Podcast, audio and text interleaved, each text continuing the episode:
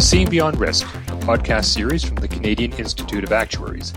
I'm Chris Fievoli, Staff Actuary, Communications and Public Affairs at the CIA. In today's episode, we will be discussing a member research paper that the CIA is publishing this year. Entitled A Mathematical Model for Assessing Impacts of Policies Related to Funding of Pension Plans, this paper introduces a simple model that can be used to assess the impact of funding reform proposals. Joining us to discuss his work is the author of this paper, CIA member George Hua.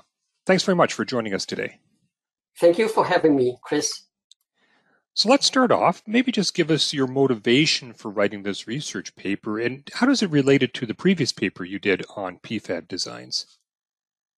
Well, let me begin by giving some background information regarding my writing of the research paper.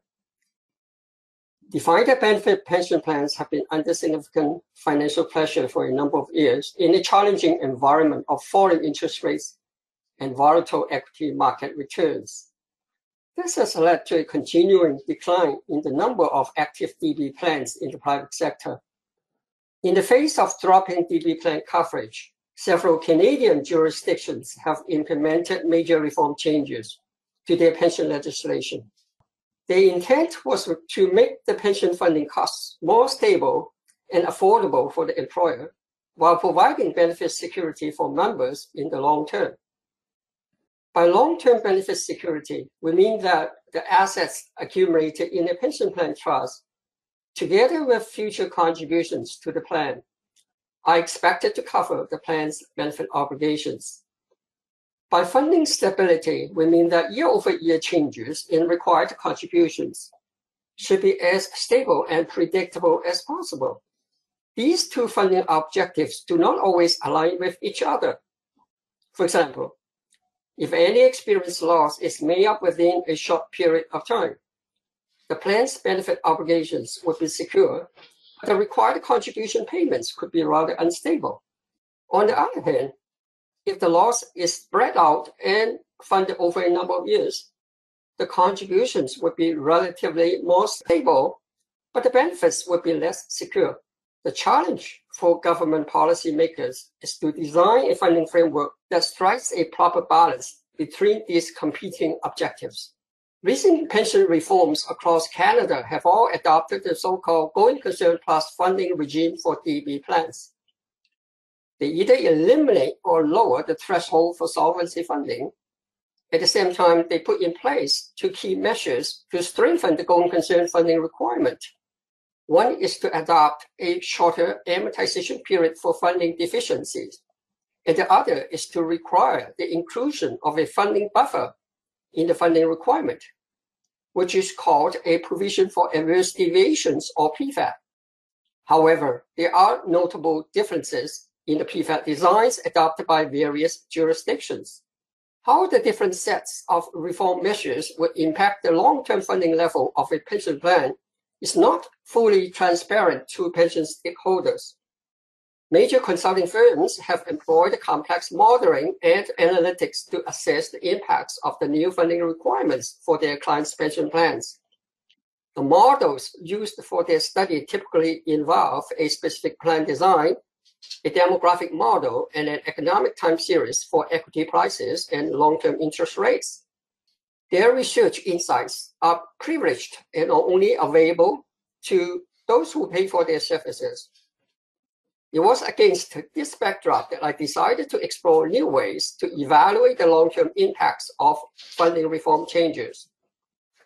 In my previous paper on PFAD designs, I performed a comparative analysis of three PFAD design alternatives with a focus on the effectiveness of stabilizing funding for pension plans under a changing interest rate environment.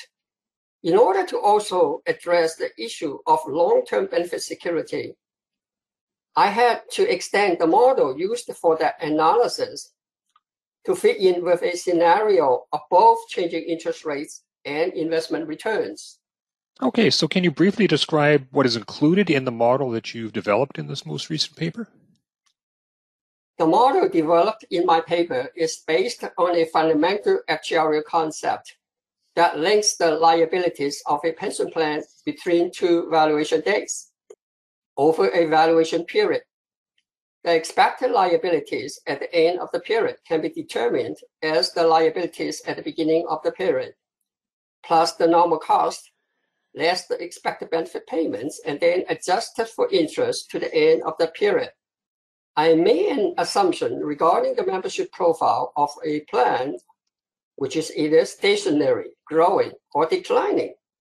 On that basis, I derived some recursive formulas for projecting the assets liabilities, and fund ratios of the plan under any given economic and investment scenario.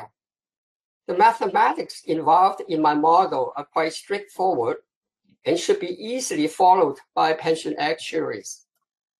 So let's talk about some of the key findings in the paper. If you could just summarize those for us, and maybe also talk about how the different membership profiles you looked at affected the results.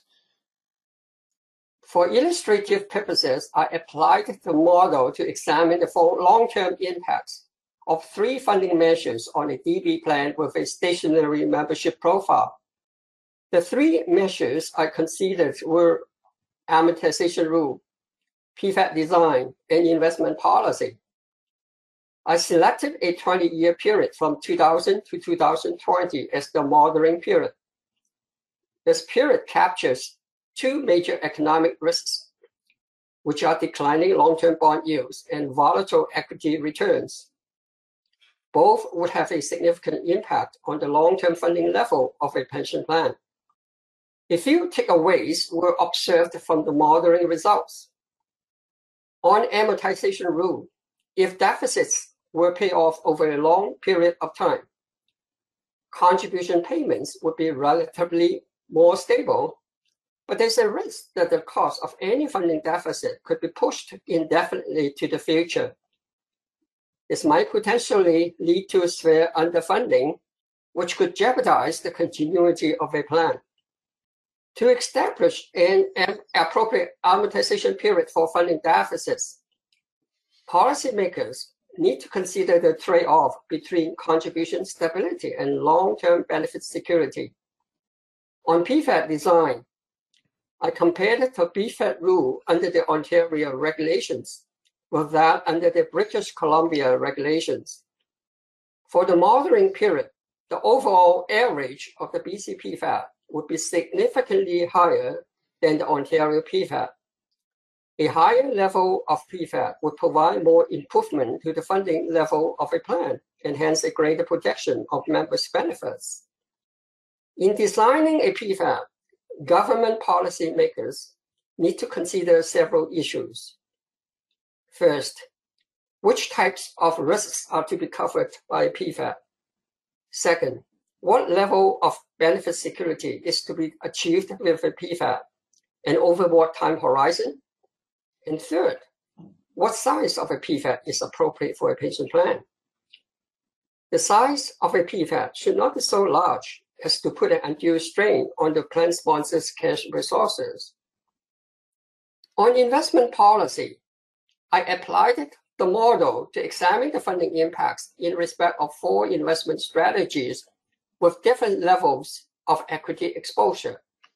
Over the 20-year period between 2000 and 2020, my modeling showed that a riskier investment policy would result in a lower funding level this was the case because equity investments underperformed bond investments during this period. Funding level under a riskier investment policy was also more volatile. A funding framework will have implications for the risk management strategies employed by pension plans. The going concern funding requirement is typically determined using a discount rate based on the expected return on plan assets. Increasing the riskiness of the investment strategy would automatically improve the funding position of the plan and reduce the contribution requirements in the short term. However, the risk that the plan might not be able to accumulate sufficient assets to finance the plan's benefit obligations could increase over time. In developing a funding framework, government policymakers should be careful not to create incentives for pension plans to increase risk taking. Such incentives could be detrimental to the long-term financial health of pension plans. I also looked at pension plans with a non-stationary membership profile. My modeling results give two takeaway points. First, for a given investment strategy, a plan with declining membership would pose a greater funding risk than a plan with stable or growing membership. Second, plans with a declining membership profile would be less capable of risk bearing than plans with a stationary or growing membership profile. So if a plan is closer to new members, it should depend less on risky assets to meeting its funding obligations. The plan's policymakers should take reasonable steps to de-risk its investment strategy into assets, matching the demographic profile of the plan.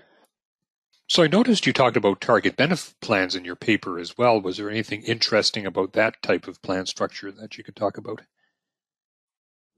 I developed the model with an initial focus on defined benefit plans, and then I found that the model could be adapted for a target benefit plan that adjusts benefits in a specific manner.